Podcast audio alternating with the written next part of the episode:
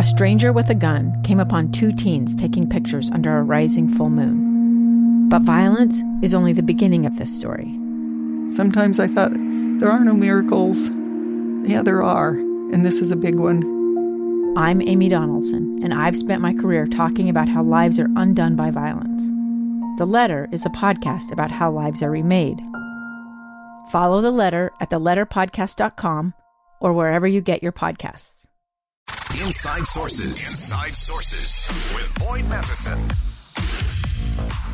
Computer chips, football stadiums, electric cars, it's all things that you're paying for, even if they're in another state. Is there a better way to track and debate the merits of the subsidies government is giving to major corporations? Michael Farren's the senior research fellow at the Mercatus Center at George Mason University, and I had a great piece in The Hill not long ago about the sneaky state of subsidies. Uh, Michael, thanks for joining us. Glad to be here. Thanks, Boyd. Uh, so help us break this down. What does this What does this really look like, uh, and why should we be concerned with uh, what's going on with governments and uh, and big business?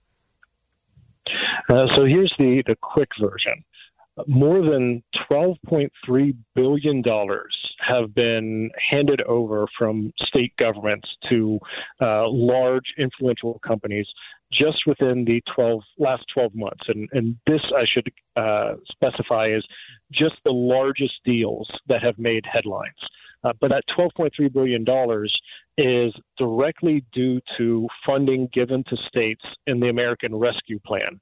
It uh, essentially increased state budgets past to the past the point of deficit to the point where they had a surplus. And then a lot of governors who were seeking re- reelection said i know a way to get my name into the headlines. I'm going to offer subsidies to big manufacturers to build new stadiums or electric vehicles or uh, computer chips in my state. And because this is federal money that was given to the states to help them uh, recover from COVID, uh, essentially what's happening is uh, taxpayers across the U.S. across the U.S. are funding these governors' reelection campaigns. Wow, yeah, and and so I just want to double down on on that because our listeners have to recognize it. So the American Rescue Plan, this was money from the federal government to state governments as part of here's how we're going to keep things moving to get out of the the pandemic and the economics that followed the pandemic. Uh, and yet there are many states that are using that money. Again, that's all of our money, taxpayer money from across the country. Governors in specific states have received that as part of the rescue plan uh, for the pandemic, and now they're building football stadiums and uh, trying to court large corporations into the into their districts or into their states. That's absolutely true. Uh, a lot of the concerns that we have about inflation right now are directly attributable to uh, the government spending that occurred during the pandemic, and it's understandable that we wanted to make sure that you know the economy and, and greater society did not collapse as a result of all of these shutdowns that occurred during the pandemic. But uh, the American Rescue Plan last March, uh, or rather uh, March a, a year ago, just kind of like added fuel to the fire. Mm-hmm. And in this particular instance, the federal government gave $350 billion to states, cities, territories, and tribes uh, as a way to say, okay, we want you to do things to help your economy recover from COVID.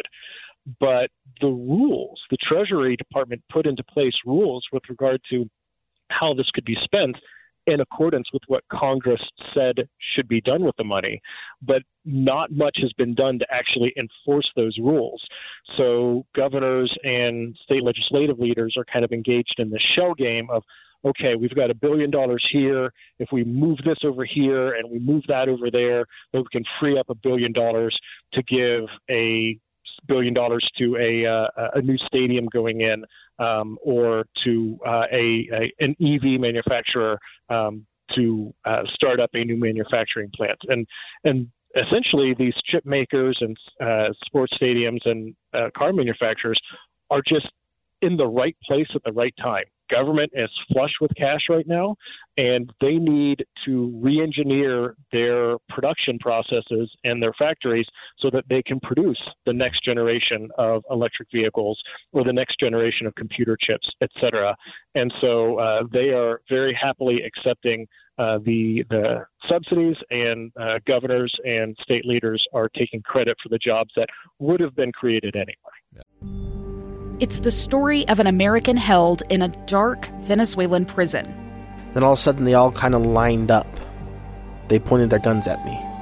And this is the point where I thought, I'm going to die today. I'm Becky Bruce.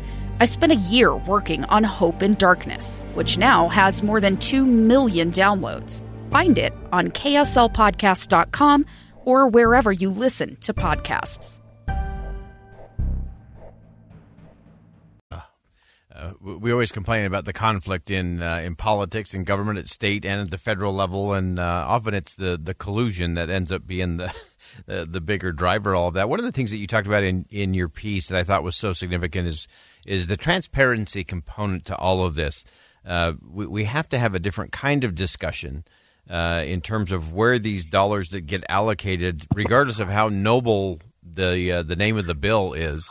Uh, they they always tend to make those sounds so so nice and pleasant, uh, but without that transparency, we can't have accountability, uh, and then we end up with with this kind of spending.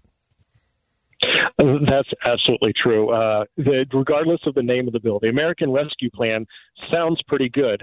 The uh, act to give federal taxpayer money to governors to help them get reelected doesn't sound quite as good.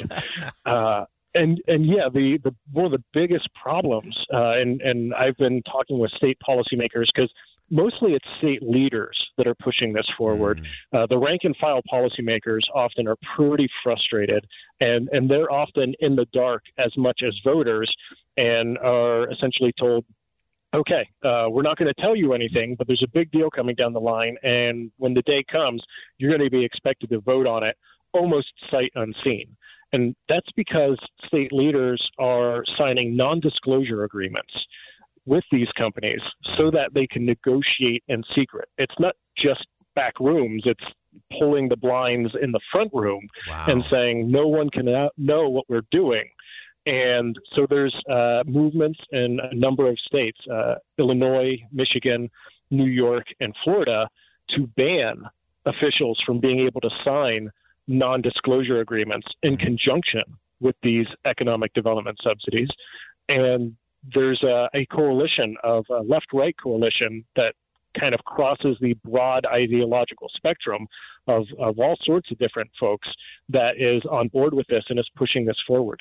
Um, and so this is something that other states should consider uh, jumping on board with. Uh, we should ban all such non disclosure agreements because they aren't in the taxpayer's interest. Yeah, that's absolutely right. And uh, just real quickly, I have about just a, a minute left, Michael. In, in terms of getting past these subsidies, what are the things that we should be looking at if we actually are trying to make some differences in, in these states? What's what's the better path?